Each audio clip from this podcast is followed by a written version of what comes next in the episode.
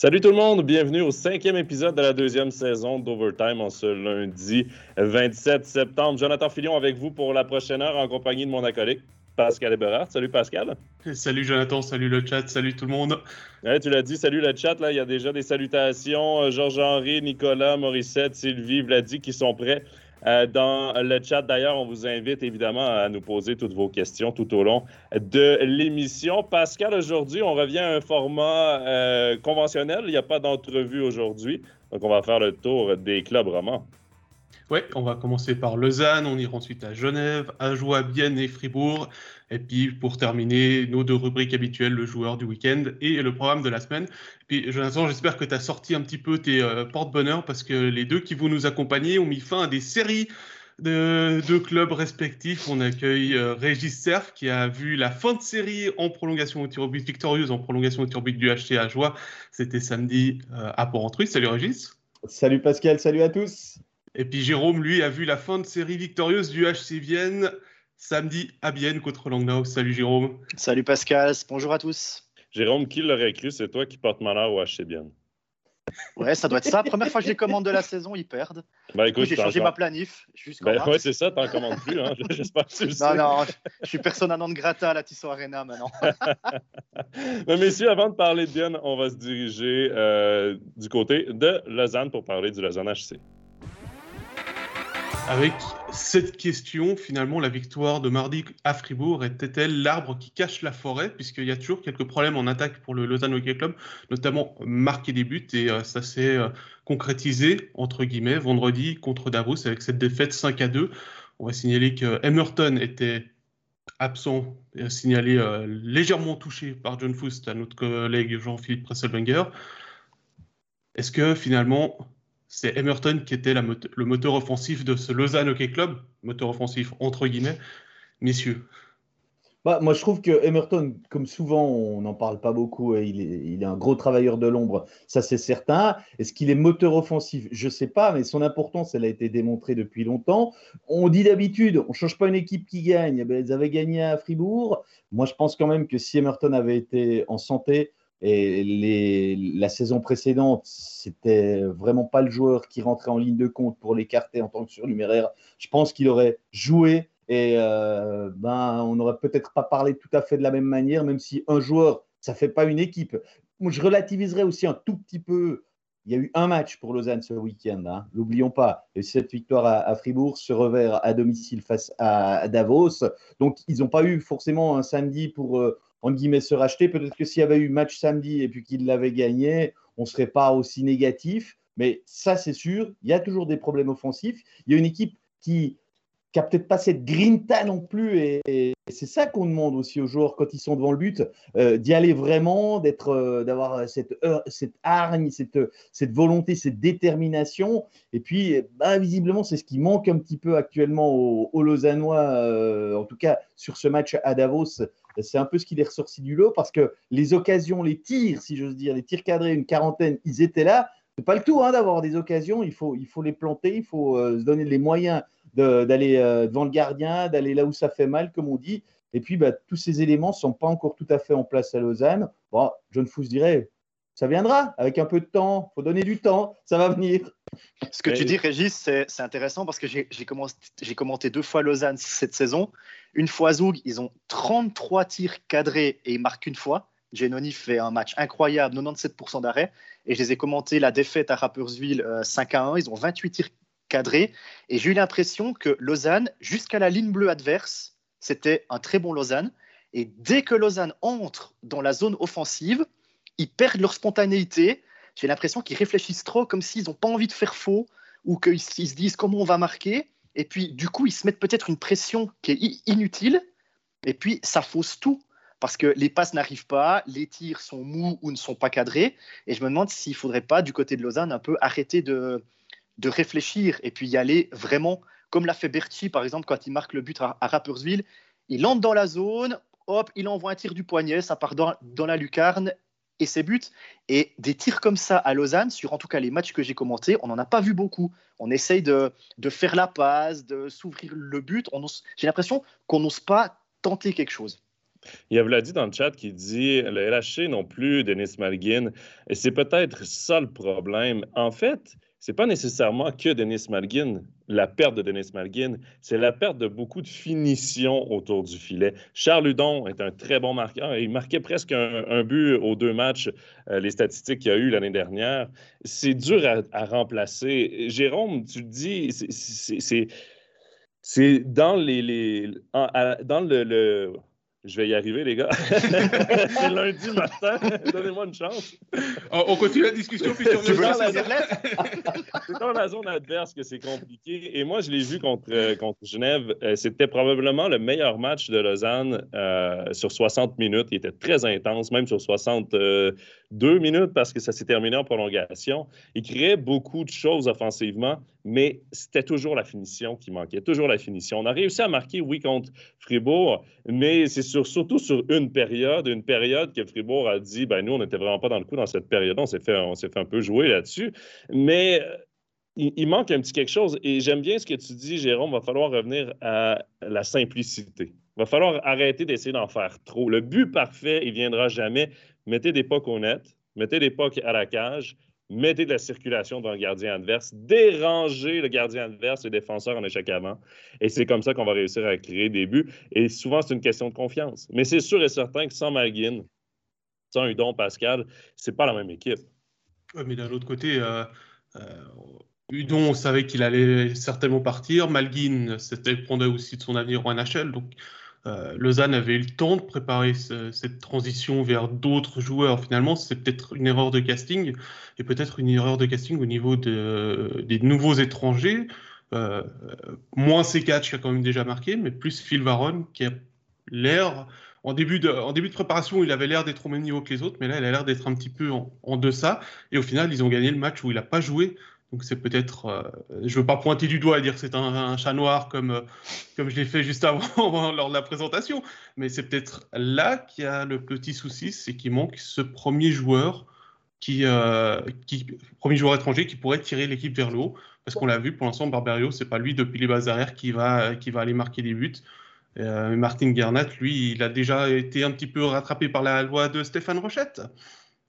Ouais, mais moi je trouve aussi que on parle souvent Lausanne, on sait que c'est un club qui n'a pas beaucoup de patience et tout. Et on propose beaucoup de joueurs, on sait qu'à l'intersaison, il y a une bonne partie de l'équipe qui a été proposée dans d'autres clubs. Peut-être que ça aussi, ça pèse. Moi, j'entends dire ce week-end que non seulement Varone, on aimerait s'en séparer, ça je pense que ça ne surprendra pas grand monde, mais qu'il y a également Sekatch qui est sur cette charrette. Donc, on l'a proposé à d'autres clubs que si quelqu'un veut Sekatch, il peut l'avoir. Est-ce que ça aide l'équipe à avoir confiance, à aller vraiment, j'ai envie de dire, l'esprit libéré, attaquer devant le but, driver le net, tout ça? Ben, je ne suis pas sûr que ces joueurs-là, ils le vivent forcément très, très bien. Le fait qu'on soit plutôt impatient dans le club, et je crois qu'on en parle depuis une année minimum de tout ça. Hein. Il y a peut-être trop de pression sur les joueurs, du coup, parce que on sait que sur le papier, Lausanne a une très très belle équipe, surtout au niveau défensif. Les joueurs, ils le savent que les coéquipiers sont bons et puis que cette équipe, elle peut vraiment faire quelque chose et qu'on attend quelque chose du LHC. Et puis comme tu le dis, Régis, si en plus les joueurs ont la pression en sachant que s'ils ne sont pas très bons, on peut les échanger, ils peuvent partir à tout moment, mais peut-être que c'est une pression qui est peut-être mise inutilement sur les joueurs et peut-être que ça les paralyse, je ne sais pas. Pour l'interrogation, mais ouais. Ça peut. Verone, je pense que personne n'est surpris que le LHC soit déçu de lui. Je pense qu'un peu tout le monde est déçu du niveau qu'il amène. Moi, je suis surpris, par contre, d'entendre le nom de Sekatch parce qu'il amène une dimension physique qui est intéressante, protection de rondelle. C'est un gars qui est très fort. Il peut aussi remplir le net. Ce n'est pas nécessairement le gars le plus rapide, mais il utilise très bien son corps sur une patinoire. Mais le timing est parfait en ce moment pour aller voir du côté de l'Amérique du Nord, pour dénicher peut-être un remplaçant à Phil Varone, si on décide vraiment là, de passer à un autre appel dans son cas, parce que, et Genève l'a très bien prouvé avec la signature qu'on va parler dans quelques instants, les camps d'entraînement sont commencés, les premières coupures arrivent du côté de la NHL. Il y a des joueurs qui sont toujours à la recherche de contrats, qui n'ont pas été signés, qui espéraient une invitation à des camps professionnels, qui ne l'ont pas eu. C'est là qu'ils vont se tourner vers l'Europe et c'est là que Lausanne doit sauter sur l'occasion. Bon, moi j'entends aussi dire que le marché, il est sec. C'est vraiment le mot que j'ai entendu, que le marché actuellement, il est sec, qu'il y a à peu près 5-6 équipes qui cherchent un étranger actuellement et qui ne le trouvent pas. Et pourtant, il y en a qui ont des moyens là-dedans. Parce que là-dedans, par exemple, il y a Lugano, pour ne pas le citer, dont on sait quand même qu'il a des moyens supérieurs à d'autres équipes qu'en Suisse romande. Mais le marché actuellement, il y a plein de joueurs qui hésitent, qui n'ont pas envie de revivre ce qu'ils ont vécu avec le Covid l'année passée, bloqués en Europe, pas pouvoir rentrer outre-Atlantique, et beaucoup préfèrent signer un contrat, même un two-way à $750,000, qui leur garantit, une fois qu'on a tout déduit, peut-être un salaire inférieur à ce qu'ils auraient en Suisse, mais au moins, ils savent qu'ils ne seront pas bloqués à l'autre bout, je n'ai pas envie de dire de la planète, mais sur un autre continent. Non, ce n'est pas tout à fait quand même comme ça, mais vous savez ce qui s'est passé, tout comme moi, depuis une année et demie, d'énormes restrictions de voyage, d'entrée au Canada, c'était l'enfer, jusqu'au mois de juillet, c'est encore compliqué. Et visiblement, la Suisse a un peu plus de peine à faire venir des joueurs, malgré les salaires qui sont pas mal, à cause de ça. Donc, c'est pas si évident de trouver des joueurs, et je pense que Lausanne le trouve pour l'instant pas, ce joueur-là. Mais est-ce que finalement, il ne faut pas tourner son regard plutôt vers la partie européenne du monde? Même des joueurs de NHL qui sont européens, qui sont entre deux, et aller chercher ces joueurs-là plutôt que de cibler des Nord-Américains. Bah, actuellement, apparemment, les prix sont surfaits, si j'ose dire. Actuellement, ils savent, les joueurs, ils savent que ce marché est sec. Donc, ils font beaucoup monter les prix. Et visiblement, pour un joueur, j'ai envie de dire, pas exceptionnel, il faut déjà payer le prix fort comme si c'était un joueur d'exception. C'est un peu ce que j'entends. Ouais, après, c'est au club aussi de bien vendre le truc parce que si, par exemple, les joueurs sont courtisés par des équipes canadiennes, le Canada a des restrictions beaucoup plus sévères que la Suisse, par exemple. Donc, peut-être que c'est d'essayer de jouer un peu là-dessus pour attirer des Nord-Américains, si on veut attirer des Nord-Américains. Mais le marché pourrait éventuellement bouger avec d'éventuelles coupures dans la NHL. Il y a déjà des équipes là, qui ont commencé leur première coupure, donc 2-3 joueurs. Habituellement, c'est les plus jeunes qui sont coupés en premier, donc ils retournent à leur club junior ou en AHL directement. Mais quand ce sera des vétérans qui seront coupés, ben peut-être qu'eux pourraient devenir des atouts intéressants, des joueurs qui avaient des essais. Et d'ailleurs, ben, j'en profite pour faire le changement de club. On va aller tout de suite parler de Genève-Servette. Et on va ouvrir avec la question de Thierry qui nous demande qu'est-ce qu'on pense du nouvel étranger du Genève-Servette. Jérôme, Sami Vatanen qui a signé, qui est déjà arrivé à Genève puisqu'ils ont fait une publication sur les réseaux sociaux pour l'accueillir à l'aéroport et qui pourra être aligné dès ce week-end. Jérôme, qu'est-ce que tu en penses? Bah écoute, sur le papier, en tout cas, quand on regarde sa fiche, c'est plutôt très intéressant pour Genève. Il a encore joué 39 matchs de NHL la saison passée. Il est en NHL depuis 2012. Il a plus de 500 matchs, dont 226 points. Il a participé aux Jeux Olympiques en 2014. En plus, c'est un défenseur droitier. Et à Genève, si je ne me trompe pas, à part Jacquemet, Carrère, Ougazi et Vermine, il n'y a pas d'autres droitiers. Donc, ça peut être un joueur très intéressant qui peut donner des possibilités, surtout sur le jeu de puissance. 30 ans, donc il a l'expérience. Et puis, je pense que si on met Vatanen avec Tömmernes comme paire défensive, ça peut être plus que très intéressant pour Genève-Servette. Moi, j'aime beaucoup cette signature-là. On nous demande notre avis là, dans le chat. Moi, je ne pense pas... Personnellement, reste à voir ce que Patrick et moi, on va décider. Je ne pense pas qu'on va mettre Tömmernes et Vatanen. J'ai l'impression que Jacquemet va rester avec Tömmernes comme on le voit depuis 2-3 ans déjà. Mais Vatanen va venir solidifier le top 4 défensif de l'équipe. C'est un défenseur, par contre, qu'on pourrait voir avec Tömmernes sur la première vague d'avantages numériques. Parce que c'est un droitier, c'est un gars qui est plus passeur que shooter. Et Tömmernes aime beaucoup utiliser son tir en avantage numérique. Donc, c'est peut-être là que Vatanen va avoir une grande utilité. Vatanen, c'est un défenseur offensif, oui, mais qui ne coûte pas cher à son équipe niveau défensif. C'est un joueur qui est responsable. C'est peut-être son coup de patin, sa vitesse qui fait que les équipes hésitaient à lui donner un nouveau contrat en NHL. Mais c'est un gars quand même qui a des statistiques intéressantes dans les dernières années. Ça a été plus difficile l'année passée. C'est un gars qui, lorsqu'il est arrivé avec les Ducks d'Anaheim, il y a 9 ans, on voyait très gros. On voyait en lui un potentiel immense. Le problème dans son cas, ça a été les blessures qui ont ralenti sa progression. Mais quoi qu'il en soit, c'est une très bonne acquisition. Lui espérait un essai professionnel ou un contrat en NHL. Il y a quelques défenseurs à peu près de son type qui cherchaient ce genre d'essai ou ce genre de contrat. Mais je pense que c'est celui qui a la meilleure feuille de route qui s'amène avec Genève-Servette. Et c'est une très bonne acquisition pour Genève. Pour l'instant, il va jouer parce que Pouliot est évidemment blessé. Mais une fois que Pouliot va revenir au jeu, on mettra qui en tribune? Parce que Tömmernes, je ne pense pas qu'on puisse le sortir. Et puis non, devant, Pouliot, Winnick, Phil Poulin. Phil Poulin non plus. Ou alors, ça sera en fonction de l'adversaire. C'est intéressant d'amener de l'attaque en défense, d'amener un défenseur offensif. Mais par contre, il faut quand même des joueurs avec de la finition devant. Et là, avec les blessures, il manque cruellement de profondeur à l'attaque de Genève-Servette.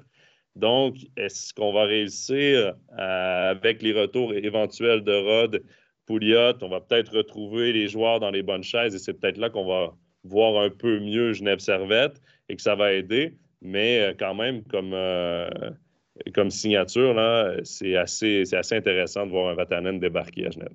Alors, il y a Nicolas qui nous dit que c'est peut-être une mauvaise nouvelle pour sur le front des blessures de signer Vatanen. Peut-être que ça veut dire qu'il y a des joueurs qui sont blessés plus longtemps qu'on ne l'attend. Après, on parlait de Tömmernes finalement. Est-ce qu'il va réellement soulager le temps de jeu d'Henrik Tömmernes? Ça, j'en suis pas sûr. Par contre, je me fais un peu plus de soucis pour un Sandis Monts, par exemple, qui est actuellement 7e défenseur en alternance avec Ougazi. Donc, on imagine qu'Ougazi va bientôt partir à Lugano. Je pense que Monts va avoir de moins en moins de temps de jeu et il ira du côté de la Swiss League pour prendre son... Pour progresser. Et Régis, je te rends la parole puisque tu voulais parler. Oui, moi, j'étais quand même un tout petit peu surpris que ce soit un engagement de défenseur. Parce que si je me penche un tout petit peu sur la phase actuelle, sur peut-être c'est une vision à court terme que j'ai, mais j'ai vu 3 fois Genève cette semaine. Donc, j'ai vraiment une idée quand même sur quelques soucis qu'ils ont actuellement. Et on peut parler derrière, mais je pense qu'il y a les soucis, ils sont quand même bel et bien devant parce que l'équipe contre Fribourg, elle a eu beaucoup de peine à générer de l'attaque, à créer le danger. Contre Bienne, il n'y a pas eu de but. C'était une occasion énorme ou deux, maxi. Donc, Van Pottelberg, il blanchit sage sans trop de problèmes. Et puis, samedi à Porrentruy, alors oui, Genève a gagné, mais ils n'ont pas marqué non plus 8 buts. Ils n'en ont marqué que 3. Le dernier, ça a été ajouté parce qu'ils ont gagné au pénalty. Ça a été uniquement le premier bloc. Alors, oui, Phil Poula, oui, Winnick, ils ont tourné autour. Ils étaient nettement supérieurs à tout ce qu'Ajoie est capable de présenter. Mais après, dès le deuxième bloc, j'ai envie de dire, la lumière était un peu éteinte. Donc, pour l'instant, et je veux bien admettre qu'il manque des joueurs majeurs offensivement, Richard, Rod, Pouliot, mais je me demande quand même si ce n'est pas devant qui manque de poids actuellement. Alors peut-être que dans 3 semaines, 1 mois, tout le monde reviendra, quoique j'ai quand même des doutes par rapport à ce que j'affirme là. Je n'ai pas de date précise, mais on nous dit dans le meilleur des cas ce délai-là pour ces joueurs majeurs. Mais quand même, actuellement, je ne suis pas convaincu que ça va résoudre les problèmes offensifs de Genève parce que là, pour les voir vraiment offensivement bons, il a fallu que Winnick enfin monte son niveau samedi, montre qu'ils étaient des étrangers de valeur supérieure à la moyenne, j'ai envie de dire, mais dans l'ensemble, c'est là que ça pêche actuellement.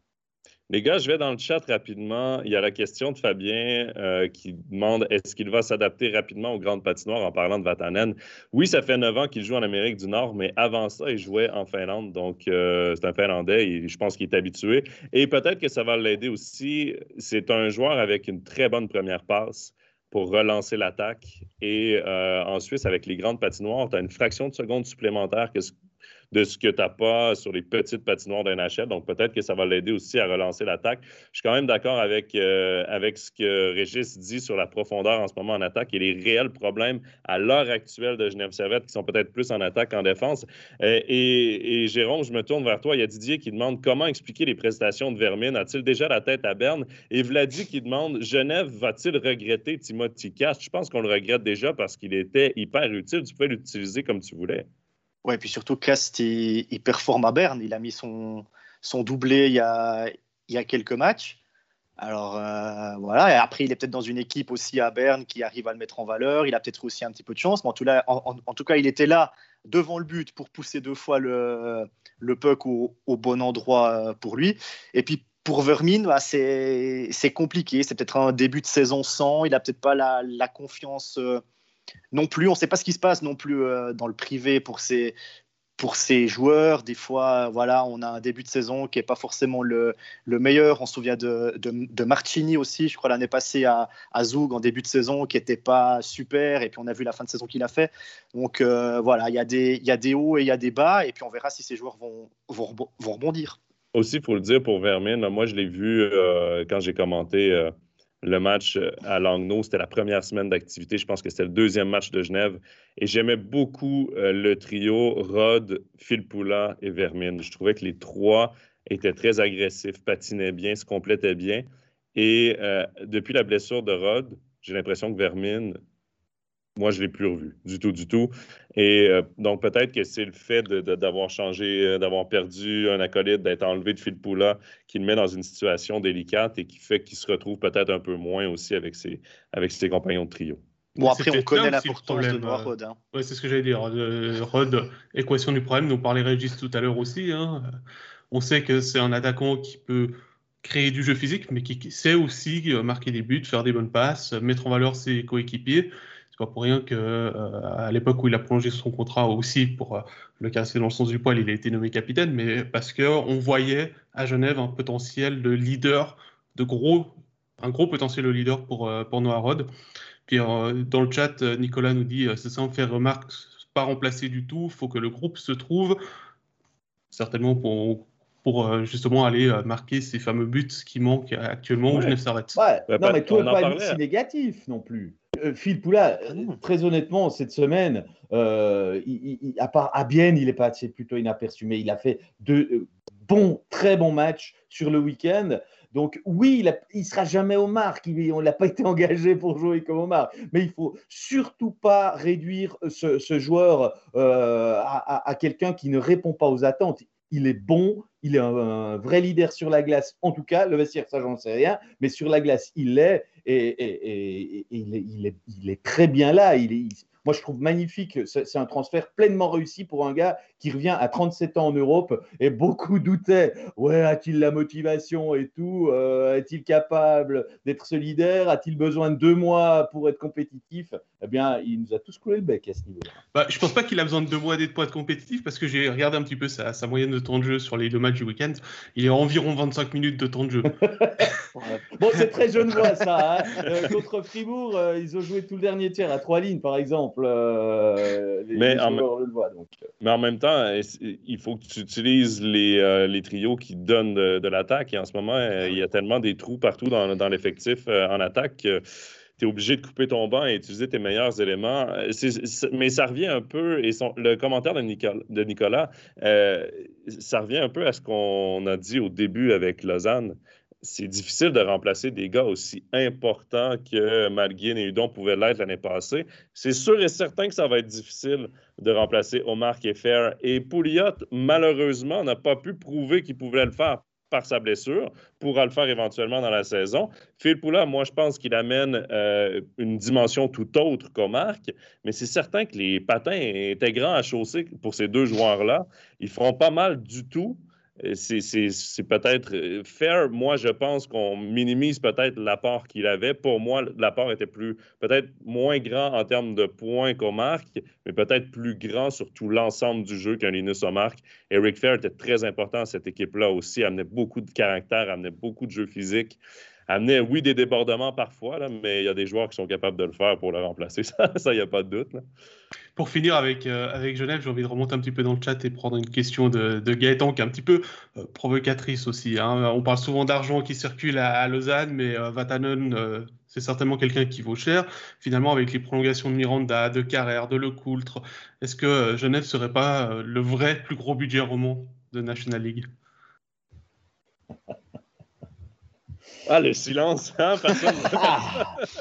Non, mais après, faut voir aussi Sami Vatanen, pour le dire, là, je pense qu'il a toujours les yeux rivés sur la NHL. Je pense qu'il vient ici pour se relancer en quelque sorte. Il sait que c'est un championnat qui est regardé en Amérique du Nord par son niveau.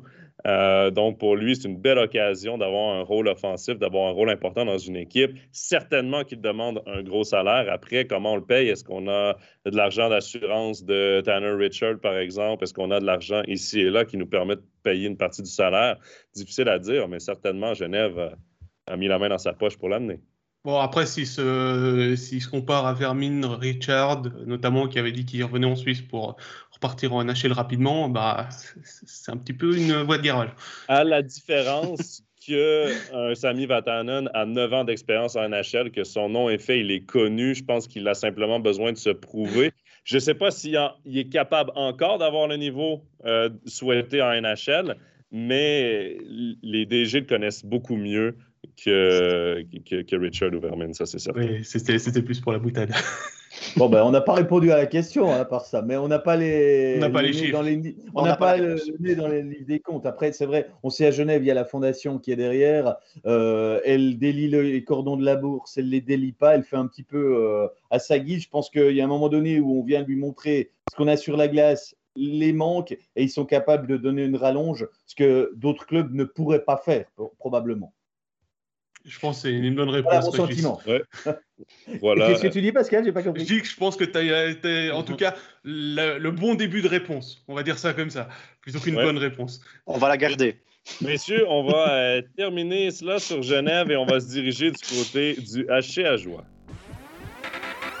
Ouais, un HC Ajoie qu'on attendait de voir progresser au fil des matchs. On espérait une victoire dans les 10 premiers matchs environ. Ils nous ont rajouté une deuxième victoire en prolongation, puis une défaite au tir au but contre Genève. Finalement, ils ont fait 3 points sur le week-end. Ils ont déjà 6 points au classement. C'est plus peut-être que ce qu'on attendait. Et en plus, ils l'ont fait contre le gros favori du championnat à sa propre succession et le finaliste. Finalement, est-ce que ça ne va pas mieux avec 2 étrangers sur la glace pour le HC Ajoie en configuration suisse-ligue? Provocateur. Ça, c'est de la vraie provocation. Bon, moi, j'ai amitié à Jérôme Leduc et Guillaume Asselin. Voilà, non, mais moi j'ai déjà donné quelques éléments de réponse à certaines personnes. Je pense que le groupe actuel, avec seulement quelques renforts supplémentaires qui ne sont pas des joueurs majeurs, qui sont Roman Enghi, Rohrbach ou Bogdanov, je ne crois pas que j'en oublie, mais j'en oublie peut-être un ou deux, peu importe, ce ne sont pas des joueurs majeurs qui sont actuellement alignés parce qu'il n'y a pas le choix, parce qu'il y a des blessés et tout, mais au moins ils se connaissent, ils ont un passé, ce sont des joueurs qui ont vraiment du vécu dans la victoire parce qu'ils ont été promus, mais aussi parfois, et je pense qu'il y a eu aussi des turbulences par le passé aussi, il n'y a pas eu que des moments où ils se regardaient en disant super, on gagne, on est les meilleurs, mais il y a eu aussi des moments où il a fallu compter un petit peu sur d'autres ressources, et ils se connaissent bien, ils savent un peu comment va réagir le coéquipier, et je pense que ça probablement, en tout cas contre Ambry, sur la première victoire il y a une semaine, ça les a aidés à puiser là-dedans quelques repères, voilà, quelques repères que l'équipe se devait de se trouver, et ça a donné aussi un petit peu plus de confiance. Mais maintenant, à terme, bien évidemment que ça ne peut pas continuer comme ça, tout le monde en est conscient, et il n'y a aucun doute, ils ne peuvent pas poursuivre à 2 étrangers, alors qu'il y a des équipes qui en ont 5 de l'autre côté, sans parler du talent en plus qu'elles ont. Donc, il va falloir que ces nouveaux reviennent, qu'ils prennent leur vraie place, parce que sur les premières rencontres, eh bien, j'ai trouvé que Gauthier Leduc, Jérôme de son prénom, n'a pas été… Il se cherchait, voilà, il se cherchait. Il y a un gros potentiel chez ce joueur, j'en suis persuadé, mais il n'est encore pas vraiment intégré dans ce collectif qui a tellement bien fonctionné, et c'est un pion qui peut être tellement important pour faire le saut à plus long terme vers la National League.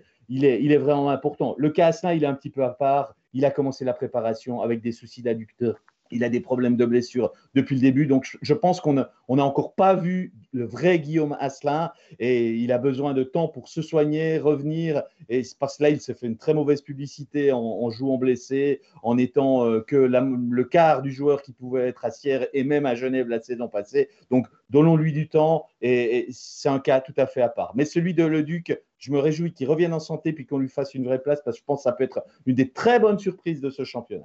Oui, Pascal, exactement.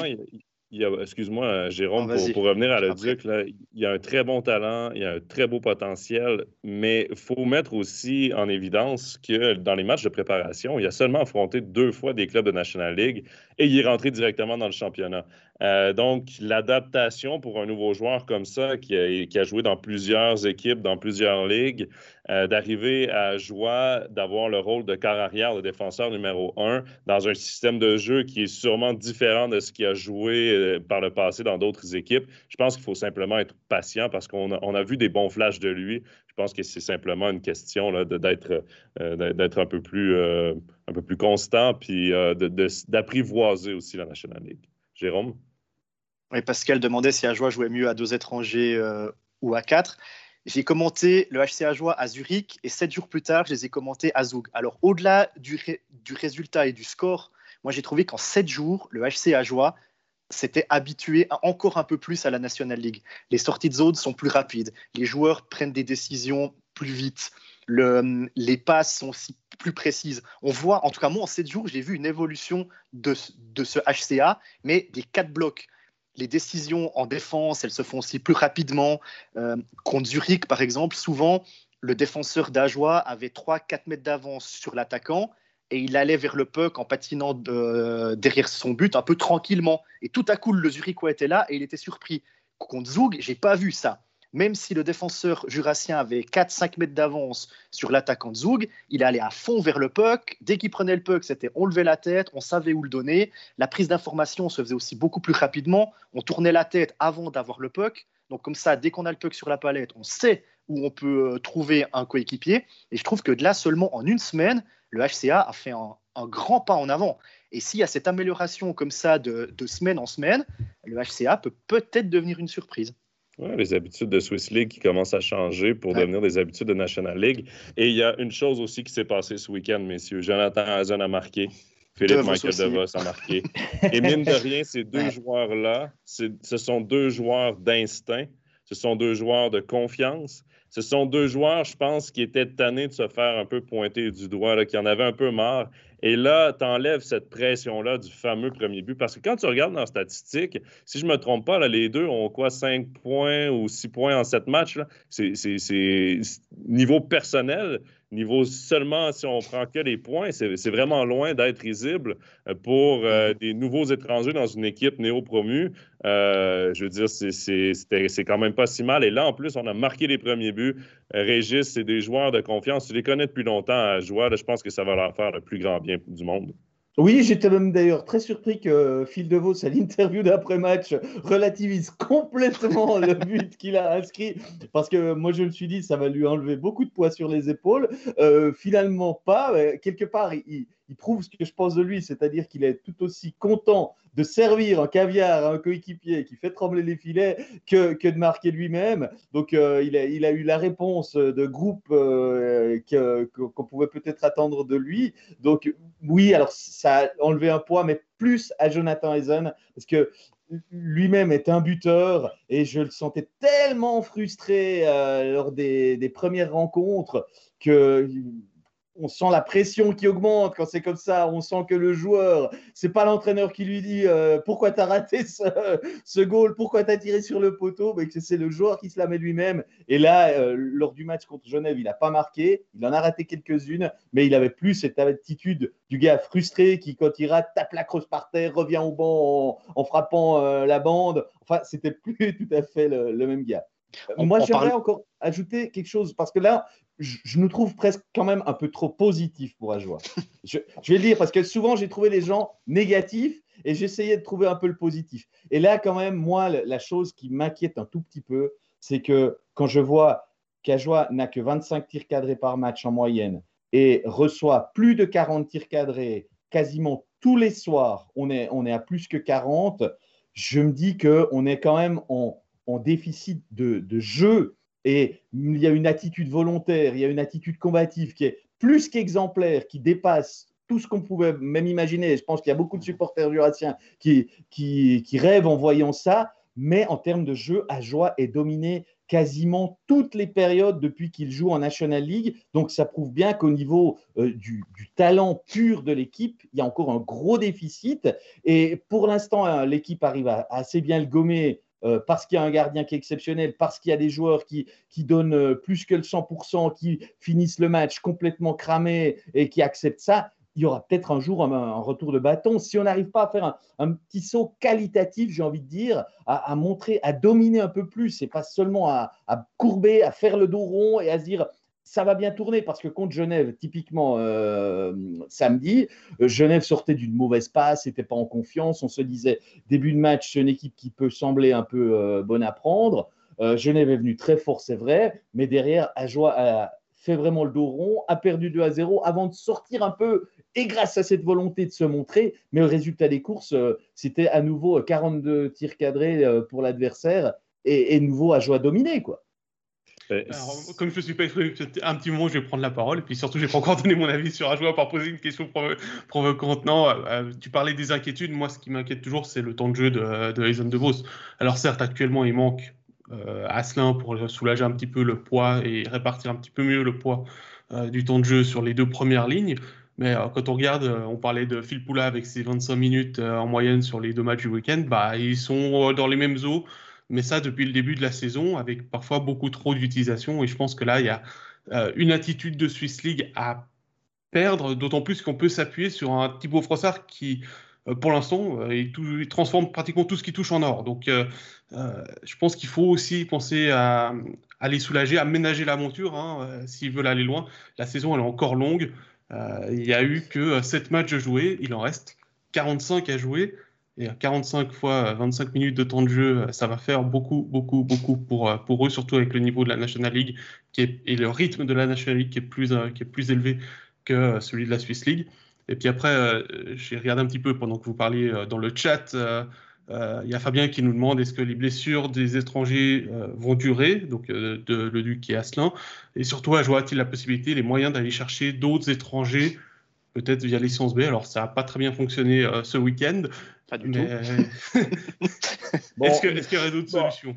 Les réponses concernant les absences, normalement mardi, donc dans un peu plus de 24 heures, il y aura et Leduc et Yogi qui vont revenir.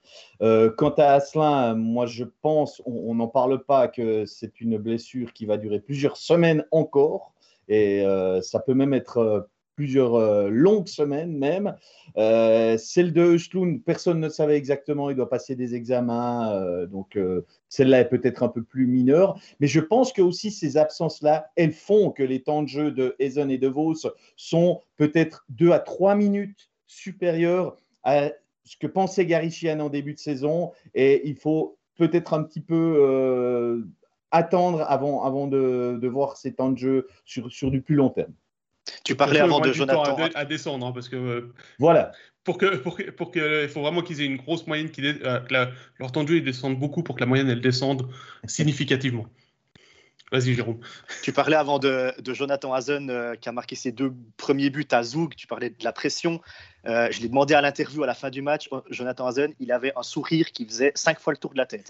Franchement, non, mais je l'ai rarement vu comme ça. Je l'ai déjà vu heureux, Jonathan Hazen. Mais au-delà de la victoire à Zoug, on voyait qu'il volait, quoi. Il était léger, vraiment, la pression qui a disparu. Et puis pour revenir au tir cadré, tu disais, Régis, à Zoug, c'est 44 à 14. En faveur de Zoug. Oui. Donc, Ajoie met 3 buts sur 14 tirs, ça fait 21% de réussite. Si Zoug avait eu le même pourcentage de réussite, ça venait entre 9 et 10 buts. Hein. Non, mais tu as raison, Régis. Il y a bien une fois où sur 44 tirs, l'équipe adverse ne va pas juste en mettre 2, mais elle va en mettre 6 ou 7. Je veux dire, Wolf, le cas avec, justement, ça c'était le cas. Je veux dire, à Wolf, Berne, c'était ça. Wolf, il ne peut pas tenir mentalement et physiquement comme ça 3 fois par semaine, quoi. C'est juste pas possible. Eh oui, et tu peux encore donner 29 tirs bloqués, hein, par en plus, il y a l'équipe qui bloque le plus. Hein, ils ont une moyenne c'est plus 22, je crois. Et puis à Zoug, je crois que j'ai vu, il y en a en tout cas 25 des tirs bloqués par les défenseurs. 29, Jérôme. 29 même, voilà. Messieurs, c'est hallucinant. Ouais, pour terminer sur Ajoie, il y a Patrice qui écrit « Chaque match d'Ajoie est un match de play-off ».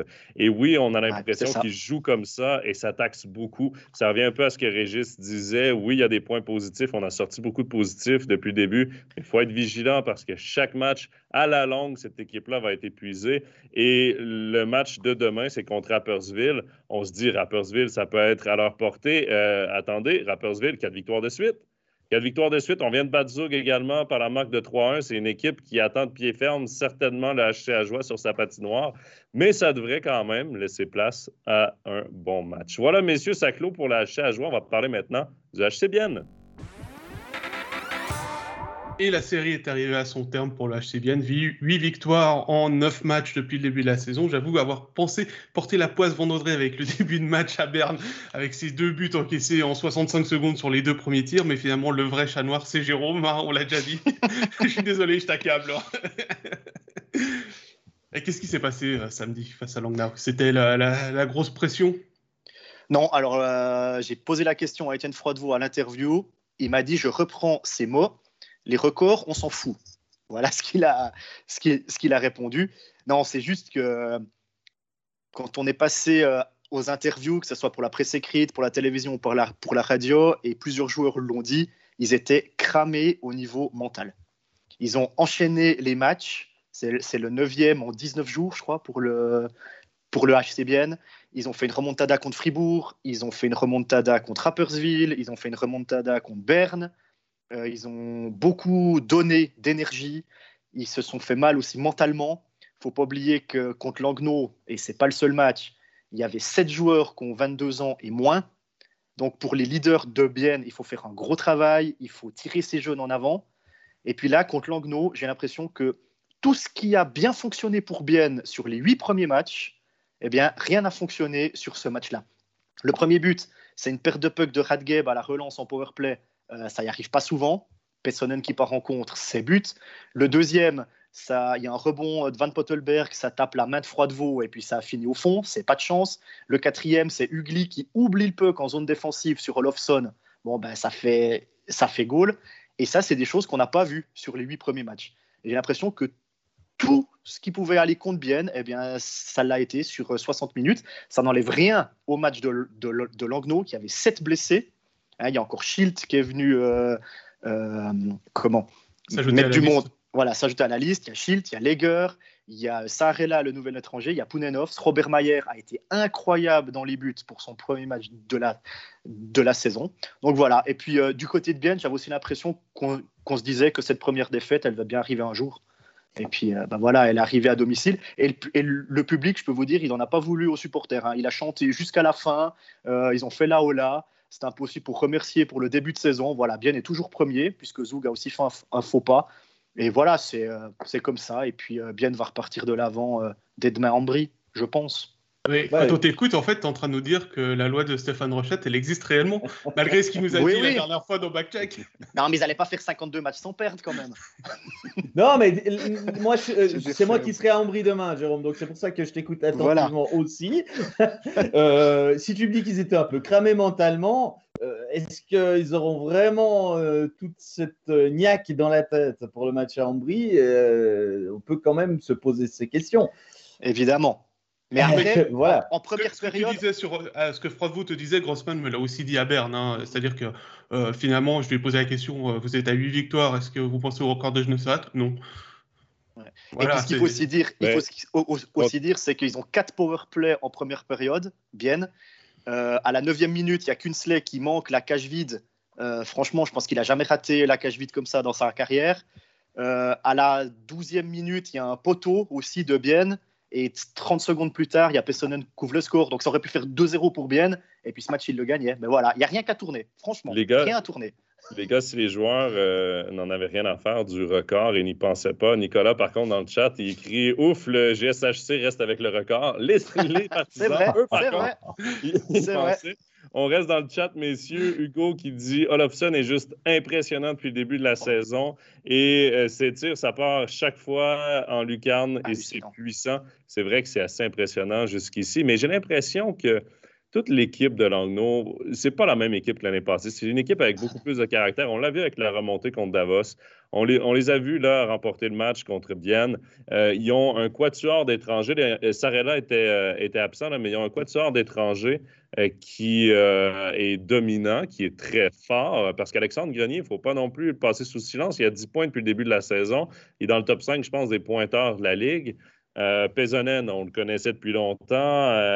Et Olofsson, quel début de saison, Régis. C'est l'histoire... À Langnau, c'est son début de saison. Non, mais je crois qu'à Langnau, ils ont été très bons dans la gestion. Ils ont vécu une saison dernière qu'ils savaient compliquée, qu'ils avaient des gros soucis d'argent. Ils n'ont pas fait de dépenses inutiles, ou en tout cas, ils ont préféré garder de l'argent plutôt que se dire on handicape notre saison prochaine qui sera plus importante avec du public. Donc, je pense qu'ils ont été très bons dans la gestion. Ils ont gardé cet argent. Ils ont acheté des étrangers. Franchement, c'est des top étrangers. Hein. Il n'y en a pas un qui n'est pas un bon étranger où on se dit, ouais, bon, dans une autre équipe, il serait le cinquième ou le sixième. C'est tous des super étrangers. Après, il y a des joueurs suisses, visiblement. Moi, je n'ai pas encore vu Langnau sur la glace, donc je ne suis pas très bien placé. Mais il faut quand même un peu les entourer parce que s'ils avaient des joueurs suisses qui étaient à la rue, si la défense notamment, qu'il n'y a pas de défenseur étranger, hein, ça, il faut quand même le préciser, qui ne s'est pas vraiment renforcé, qui a même perdu Glauser, cette défense, elle a quand même tenu la route. Puis maintenant, il y a Maier. On a vu l'importance aussi du gardien quand Pounenov s'est blessé. Donc, ils ont colmaté une brèche qui s'était créée. On a vu que tout de suite, la blessure de Pounenov, derrière, ça ne suivait plus du tout. Il y a eu des défaites et même beaucoup de buts encaissés. Maintenant, ils ont trouvé Maier. Ils ont Pounenov, qui est, en tout cas, il était apte pour un match. Il ne sera pas blessé longtemps. Donc, ils ont colmater cette brèche-là. En défense, ça tient. Il y a des étrangers. Donc, finalement, il suffit d'avoir des Suisses corrects qui font le travail à côté. Et puis, on arrive à une équipe de Langnau qui n'est plus du tout… Alors, autant l'année passée, je trouvais que Langnau ressemblait à une équipe de Swiss League où je me disais une équipe de Swiss League comme Ajoie, comme Cloton ferait aussi bien le travail. Et je demeure persuadé de ce que je dis. Autant là, on a une formation qui est capable de briguer une place dans les 10, en tout cas qui est très dangereuse. Quoi. Ouais, tu parles des Suisses. Si tu parlais des Suisses, Régis, il y a Flavio Schmutz qui joue avec Olofsson et Grenier. Franchement, ils se royaument. Hein. Les trois ensemble, ça tourne à une vitesse folle. Diem, Berger, il y a Petrini, il y a Sturni. Franchement, ils ont fait un match superbe aussi du côté de la Tissot Arena. Et puis, ils ont joué qu'à 6 défenseurs. Hein. Et à un moment donné, on se disait, est-ce que Langnau va tenir physiquement dans le troisième tiers parce que Bienne mettait quand même la pression? Parce que Bienne n'a pas fait un mauvais match, il faut quand même le dire. Ce n'était pas un grand Bienne, mais c'était un Bienne tout à fait potable, on va dire ça comme ça, qui a vraiment mis la pression. Et à 6 défenseurs, ils ont tenu le coup, Langnau. Pour revenir sur les gardiens, tu parlais de Pounenov blessé, il faut aussi rappeler que Zaeta et Stettler, les deux gardiens qui étaient prévus pour seconder entre guillemets Pounenov, sont blessés, et pour Zaita, c'est même Stettler, c'est même une fin de saison puisqu'il a dû se repérer des genoux et il en a pour 6 mois minimum. Et puis il y a Patrice qui nous dit à l'interview Maier, donc à l'interview avec nos collègues alémaniques, Maier avait l'air assez ému de retrouver du temps de jeu. Je pense qu'il n'a pas vécu un été des plus faciles. Puis pour revenir sur Olofsson, je le trouve encore meilleur que moi ce que j'avais vu quand il jouait à Färjestad, où il avait tendance à mettre 50% de ses buts dans la cage vide. Donc voilà, autant le mettre avec un gardien, le but. Voilà. Et puis il y a Fabrice qui nous dit Langnau et Bienne, ce sont les opposés. Comme ça, on reparle un petit peu de Bienne. Langnau mise sur les étrangers, Bienne qui mise sur les joueurs suisses. C'est vrai qu'avec un Damien Brunner qui a été assez incroyable sur cette série de 8 victoires, Bienne actuellement est peut-être la meilleure équipe au niveau joueurs suisses de notre National League. Attention quand même, pas réduire les étrangers à un rôle de faire-valoir. Parce que Rayala, quand même... Voilà, il a plutôt bien commencé. Après, il fait du Rayala. Il a une période plus compliquée. Je pense qu'il reviendra un peu plus tard. Mais les deux défenseurs étrangers, là, Yakovenko, non seulement il ne fait pas beaucoup d'erreurs, mais en plus, il apporte offensivement, comme je n'aurais pas imaginé. Ouais. Löw, il est quand même solide. Donc, cette équipe biennoise, elle est plus que des joueurs suisses très intéressants. Elle est plutôt très complète, même. Mais tu parlais des deux défenseurs, excuse-moi Joe. Löw, c'est celui qui amène le premier but biennois à Berne, en voyant que Radge, le tir est légèrement dévié, mais ça arrive direct sur la palette de Radge alors que personne n'a vu Radge plonger à part Löw, et puis c'est Yakovenko qui donne la victoire en prolongation d'un super tir, même si là aussi il est touché, mais il a vu Trichard n'aurait rien pu faire, dévier ou pas dévier, ça finissait au fond. Messieurs, je prends un dernier commentaire sur le HC Bienne. C'est Fabien qui dit 8 victoires de suite. Il y a certainement aussi l'effet de début de saison où les matchs sont souvent encore très ouverts au premier tour avant de voir les premiers ajustements des adversaires.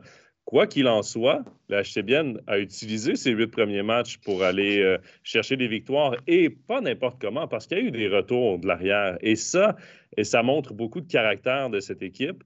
Une équipe qui semble quand même soudée. Oui, là, c'était beaucoup de matchs en peu de jours. Là, avec Zug, c'est les deux équipes qui ont joué le plus de matchs depuis le début de la saison. Donc, c'est sûr qu'il y a l'effet aussi, les deux matchs en deux soirs, à chaque week-end et tout, ça devient un peu pesant. Bon, c'est sûr que c'est un début de saison quand même, là. Les gars sont en forme, mais reste que mentalement, physiquement, c'est quand même un début de saison taxant pour eux. Mais ils ont réussi à aller chercher ces points-là. C'est en banque jusqu'à la toute fin de la saison. Ça les place premiers là, ils sont en bonne position. Et ce qui sera important, j'ai envie de terminer avec ça, ce qui sera important de voir, c'est la façon dont ils vont répondre demain à Ambry. Régis, ça va être toi qui va commenter ce match-là. Mais c'est vraiment là que ce sera intéressant de voir Bienne se situe où. Il ne faut pas enchaîner les séquences de défaites après des séquences de victoires pareilles. Il faut tout de suite rebondir. Chose est sûre, ils seront toujours premiers demain. Oui. Non, mais en plus, ce sera un match d'autant plus intéressant qu'Ambry avait super bien commencé, même si ce n'était pas une série de 8 victoires. Et là, ils viennent de perdre à 4 reprises. Ils ont des gros soucis offensifs. Donc, match où il y a des choses à voir, des choses à dire. Et... intéressant. Voilà, messieurs, pour le HC Bienne, on parle de la dernière équipe romande en lice, Fribourg-Gottéron. Fribourg qui a réussi le week-end parfait avec la victoire contre Genève 3-1 et surtout ce très beau succès 1-0 face à Zurich. Dubé qui a voulu secouer ses joueurs avec des déclarations choc dans la presse et notamment à notre micro. Et surtout en plus, Reto Berra a enfin signé un blanchissage. Ça faisait 946 jours, merci David pour le calcul. C'est le 22 février 2019, son dernier blanchissage. Je pense que pour sa tête, c'était important. Et Joe, t'étais samedi au match, c'est toi qui l'as commenté. Qu'est-ce que t'as relevé?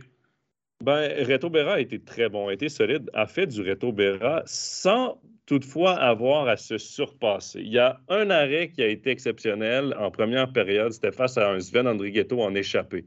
Il défie Andrighetto, suit très bien la rondelle, fait l'arrêt. Ça a été probablement son plus gros arrêt du match parce que par la suite, devant lui, la défense de Fribourg a été parfaite. Les attaquants mettaient de la pression. Il n'y a rien qui venait du centre de la patinoire. Souvent, c'était des tirs en angle. C'était des tirs qui venaient de la ligne bleue de loin avec pas trop de circulation devant lui. Ce qui fait que ça a beaucoup aidé et facilité le travail de Reto Berra. Donc, je dirais oui, blanchissage à Reto Berra, mais blanchissage à toute l'équipe de Fribourg-Gottéron. Ça a été un 1-0. Parfois, dans le hockey, tu vas avoir des 1-0 les plus ennuyants possibles. Parfois, tu vas avoir des 6-0 ennuyants comme pas possible. Ça, c'était un 1-0, hyper intéressant, hyper excitant. Ça a été un bon match des deux équipes. Les deux équipes ont très bien joué. Les deux équipes ont tenté d'installer leur système de jeu. Finalement, c'est Fribourg qui en est sorti vainqueur parce qu'ils ont été supérieurs à leur adversaire. Mais ça a été un match jusqu'à la toute fin où j'étais moi debout à ma place de commentateur, où j'avais chaud, j'avais hâte de voir ce qui allait se passer. C'était hyper intéressant. C'était un magnifique match probablement, les gars. Je ne sais pas pour vous, mais le meilleur de Fribourg-Gottéron cette année. Oh bah t'as eu de la chance, Jonathan, parce que moi j'avais un derby la veille à Genève et j'ai transpiré parce qu'il faisait 25 ou 26 degrés dans la patinoire, mais pas à cause du match. Hein. Alors ça, je peux te le dire. Hein. Non, bon, ça, je plaisante un tout petit peu, mais il y avait une équipe qui avait 3 défaites, il y avait une équipe qui en avait 4. Les deux avaient des choses à prouver et Fribourg est venu avec un sérieux... Une discipline quand même qui l'honore à quelque part, qui montrait que l'équipe était quand même pas dans la crise. Il y avait eu cette défaite contre Lausanne qui faisait un peu tâche, mais il y avait eu des défaites avant qui étaient beaucoup moins préoccupantes, notamment une à Zug où l'équipe avait dominé. Donc, c'était la preuve aussi que cette équipe, elle n'était pas sortie complètement de son championnat et puis elle n'avait pas besoin d'une remise en cause totale. Il fallait peut-être pas grand-chose, juste un match un peu sérieux, que tout le monde prenne conscience de la manière dont il fallait jouer pour gagner un match. Et c'est ce que j'ai trouvé de Fribourg face à Genève. c'est qu'ils avaient cette mentalité d'une équipe qui va à l'extérieur, avec pas cette volonté de faire le beau jeu, pas cette volonté d'être attractive, mais simplement l'efficacité, la détermination, le jeu simple, pas pour le beau jeu, mais pour la victoire. Et puis, ça prouve que Fribourg n'était pas tombé dans la crise malgré 4 défaites. Donc, peut-être que nous aussi, de temps en temps, on a tendance à s'attarder sur ces séries. C'est vrai, c'est vite résumé, une série de 4 défaites, de 3 défaites. Ça parle tout de suite aux gens quand on leur dit ça. Mais je pense que les entraîneurs s'attachent des fois aussi à relever d'autres choses que simplement l'aspect comptable de ça. Et puis là, on a bien vu que Fribourg-Gottéron n'était pas sorti de son championnat et restait une équipe redoutable. Alors Jérôme, avant que tu t'exprimes sur Fribourg, on va faire un petit tour dans le chat parce qu'il y a des gens qui essayent de nuancer nos propos. Il y a Nicolas qui dit qu'il ne faut pas s'enflammer non plus. Il y a quelques temps, ils n'avaient pas fait le meilleur match de l'année à Zug et plus rien. Là, c'est les meilleurs. Attention, Fribourg a le moral pas forcément solide, donc il suffit de peu pour à nouveau être simple. C'est ça, mais on n'est pas en train de dire non plus que ce sont les meilleurs, mais ils ont joué, il faut quand même donner à César ce qui revient à César, là. Ils ont joué un très très bon match contre Zurich. C'est là que tu vois que quand tout le monde adhère au système de jeu, quand tout le monde pousse dans la même direction, il y a des bonnes choses qui se passent. Par contre, il y a quand même du travail à faire. C'est pas une équipe qui a aucune défaite, c'est pas une équipe qui a aucun point faible ou point négatif, mais il faut dire que samedi, ils ont joué le match de la soirée. Et puis Jérôme, je vais te lancer là-dessus. Il y a Hugo et Gaëtan qui signalent que ce week-end, il n'y avait pas Diaz. Gaëtan va même encore plus loin, disant que finalement, comment est-ce qu'on doit interpréter les performances de Fribourg vis-à-vis de l'absence de Diaz, finalement, est-ce qu'il ne doute pas d'une seconde de la classe de ce joueur et du step-up qu'il va apporter à toute la défense sur la saison et ses longues années de contrat? Mais comment est-ce qu'on peut mettre ça en relation finalement? Est-ce que c'est l'absence de Diaz qui a permis à Fribourg de stepper up, comme on dit en bon français, ou c'est la présence de Diaz qui a un petit peu semé le trouble dans les responsabilités défensives de l'équipe? C'est de la provocation, comme avec l'absence de Leduc et Asselin, c'est ça. On est dans la provocation aujourd'hui. Non, mais... J'ai aucun problème à le faire.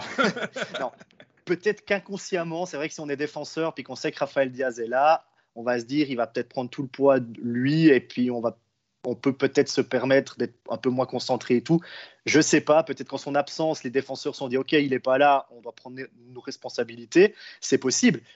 Moi, je n'ai pas encore vu jouer Fribourg-Gottéron cette saison, je n'ai pas été sur les matchs, mais quand je regarde le nombre de matchs de Fribourg, c'est 8, je regarde le nombre de points, c'est 14, on regarde le calendrier, est-ce qu'on aurait donné plus de points à Fribourg ou moins de points? Je ne suis pas sûr. Moi, je pense qu'avec 8 matchs 14, Fribourg est à sa place.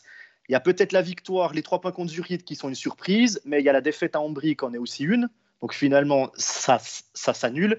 Et puis il y a ce point remporté à Zug. Mais sinon, si on regarde les victoires et les défaites de Fribourg, ce qui s'est passé, on va dire que c'est assez logique. Et je pense, comme l'a dit Régis, on s'est attardé sur cette série de défaites. Mais si on prend les 8 matchs dans sa globalité, moi je pense que Fribourg est à sa place avec 8 matchs, 14 points. Je ne sais pas ce que vous en pensez, mais est-ce que vraiment on attendait mieux de Fribourg ou moins bien de Fribourg? Honnêtement, je ne suis pas sûr. Alors, je ne vais pas être d'accord avec toi par rapport à Ambry. Moi, je m'attendais à ce que ce soit difficile à Ambry, puisque c'était l'inauguration de la nouvelle patinoire. Comme ça, on ne va pas donner de nom, parce que ça change à peu près toutes les semaines. Attention, Régis, demain.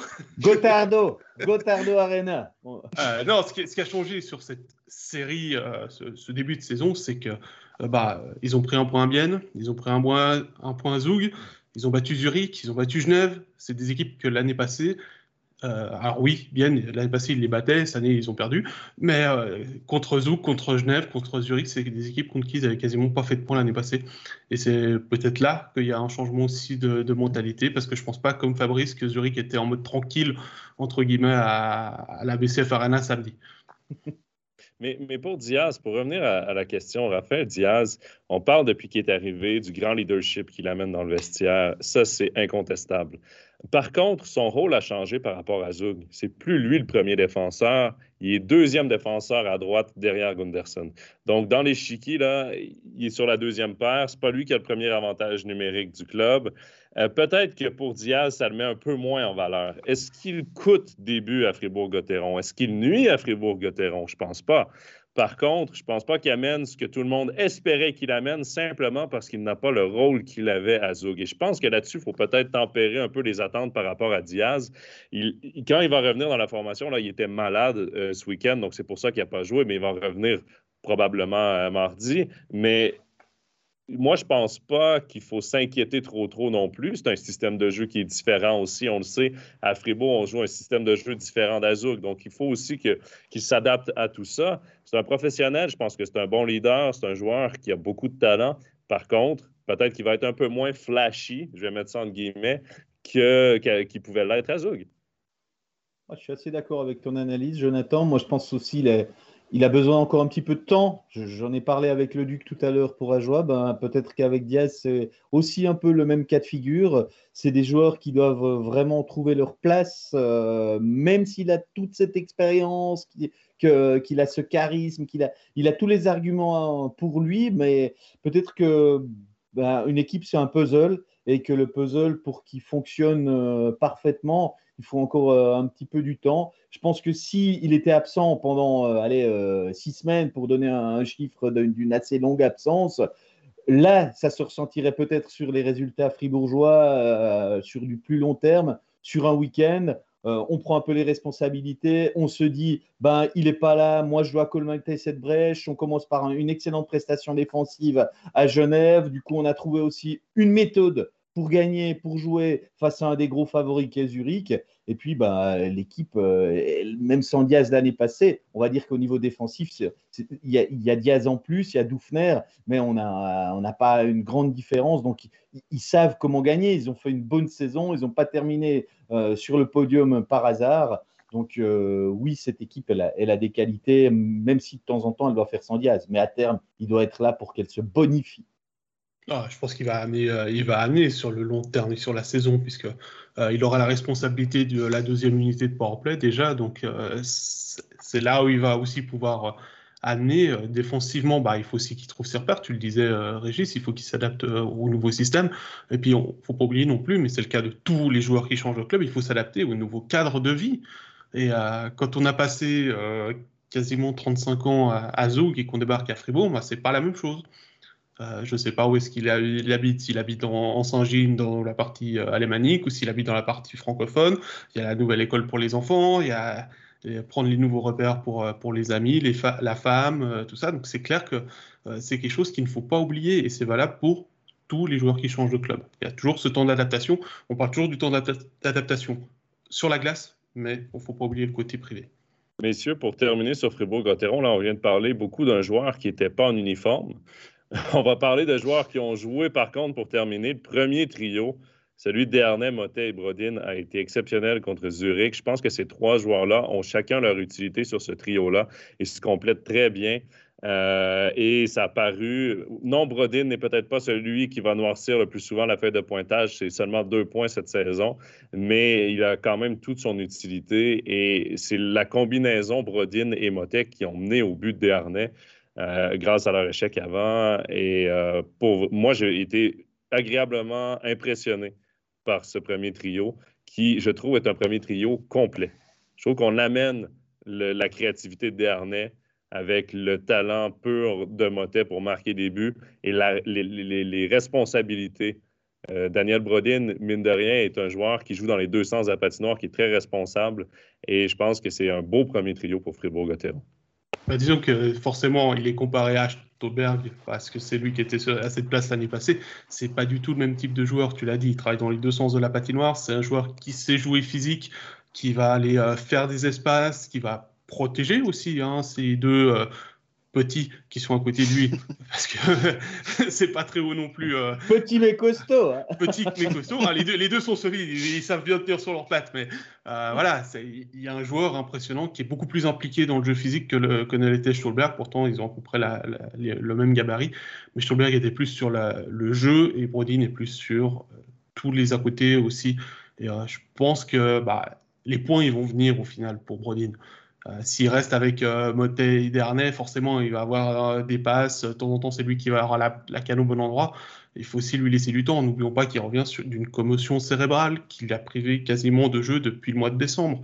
Donc, c'est clair que pour l'instant, C'est clair que c'est frustrant, je le comprends pour les supporters, de se dire ouais mais bon, on avait Stalberg l'année passée, marqué des buts, on a Brodin, il n'en marque pas, mais c'est aussi quelque chose sur lequel il faudra qu'on s'habitue avec l'augmentation du nombre d'étrangers, c'est qu'on ne pourra pas avoir 5 David Dernais, Garretro dans une équipe, on aura aussi ces travailleurs.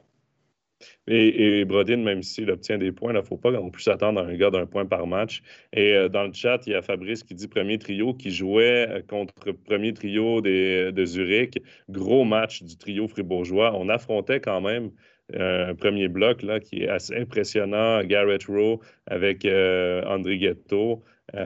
Juste ces deux joueurs-là, c'est assez intimidant de les affronter, mais ils ont très, très bien fait, autant mission défensive que mission offensive. Ils ont vraiment dominé parce qu'on ne les a pas vraiment vus. J'ai nommé Rowe et Andrighetto parce qu'ils transportent souvent la rondelle, mais ils n'ont pas créé beaucoup d'opportunités. Et celui qui complétait là, ce trio, c'était Chris Baltisberger. Évidemment, lui, ben, on le voyait surtout devant la cage. Hein, il aime déranger.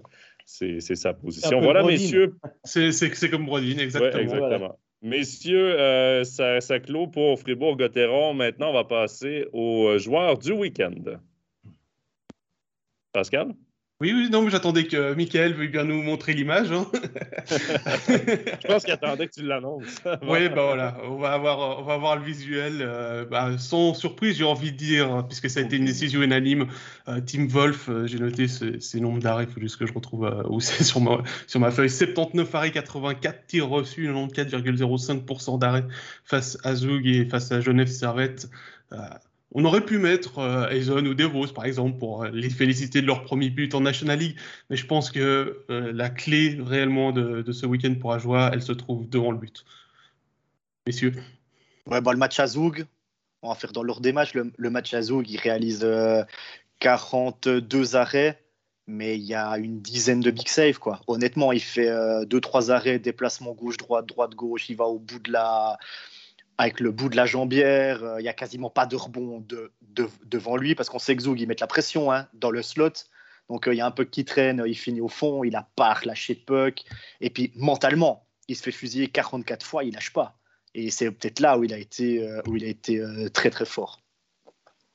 Moi, pourquoi j'ai aussi soutenu cette volonté de mettre Wolf joueur de la semaine, c'est que c'est beau de réaliser un match de fou. Je pense que tous les gardiens qui sont en National League aujourd'hui sont capables de temps en temps d'une performance comme ça. Mais n'oubliez pas qu'il ne devait pas jouer. C'était Östlund qui devait jouer. C'est le matin à l'entraînement qui s'est blessé. Et que le lendemain, il n'avait pas le choix. Il devait rentrer, dormir, faire un décrassage. Et puis, départ pour un match contre Genève où il y avait encore 3 points, on va dire, qui étaient possibles. Donc, il a su remettre ça. Contre Genève, il a encaissé 2 buts assez rapidement, il ne peut pas grand-chose. Mais derrière, il a assuré, il a à nouveau 40 tirs cadrés, 37 arrêts. Donc, il a à nouveau sorti son match. Donc, non seulement il a fait un gros week-end, mais il a surtout enchaîné de super performances en 24 heures. Et ça, chapeau bas, parce que pour moi, ça, c'est la preuve que Tim Wolf, oui, c'est un gardien de National League. Certains en ont douté avant ce début de championnat. J'ai été toujours le premier à défendre le fait que ce joueur, ce n'était plus le même qu'il y a 4 ans. Je profite pour le remettre sur le tapis. Oui, Tim Wolf, ce n'est pas celui qui était à Ambry, qui était à Rapperswil, qui était à Zurich. Il y a une autre vie pour lui. Et maintenant, c'est un gardien accompli qui a sa place en National League. Et je ne doute pas un instant qu'il fasse une excellente saison. Et comme quoi, il ne faut pas simplement se fier aux statistiques parce que c'est certain que ce week-end, Berra, avec son blanchissage, avec sa moyenne de buts alloués, sont plus impressionnantes que Tim Wolf. Mais Tim Wolf, depuis le début de la saison, garde souvent son équipe dans le match et c'est lui qui donne espoir au HC Ajoie avec des performances convaincantes soir après soir. Évidemment, il y a des soirées plus difficiles, mais ce week-end, vraiment, a tenu le fort. Il y a Fabrice qui demande, puisqu'on est sur Tim Wolf, est-ce qu'il y a une coïncidence que des gardiens qui jouent en Swiss League et qui passent en National League brillent la première saison? Et il donne l'exemple de Ciaccio qui avait brillé lors de la montée de Langnau. C'est à creuser, hein. Je n'avais pas encore songé à cette question-là. Moi, je pense quand même qu'il y a des très bons gardiens en Swiss League parfois, hein, et que certains ne demandent qu'à exploser à l'étage en dessus. Et puis, quand ils sont bien dans leur tête, il n'y a pas de raison qu'ils ne soient pas aussi bons en National League. Écoutez, si vous avez des super matchs en Swiss League, en face, c'est quand même toujours des gars qui ont un peu qu'une canne dans les mains et leurs tirs, ils ne vont pas 25% plus vite, leurs feintes, elles ne sont pas 25% plus rapides à l'étage en dessus, même si on peut bien dire qu'il y a une différence entre les deux ligues. Moi, je pense que si un gardien est capable dans la tête d'être prêt à endurer un peu plus, ben, il peut aussi être très bon. Il faut dire aussi que le système défensif devant lui en National League est mieux organisé. Donc, parfois, ça aide les gardiens. Et il y a 26 postes de gardiens au total en National League. Là, 26 parce qu'on est rendu à 13 équipes. Sinon, c'était 24 avant. C'est peu de postes, donc peu d'appelés. Peu d'élus plutôt pour le nombre d'appelés. Donc, parfois, tu as des gardiens qui, par la force des choses, se retrouvent en Swiss League, mais qui pourraient quand même avoir un potentiel de National League.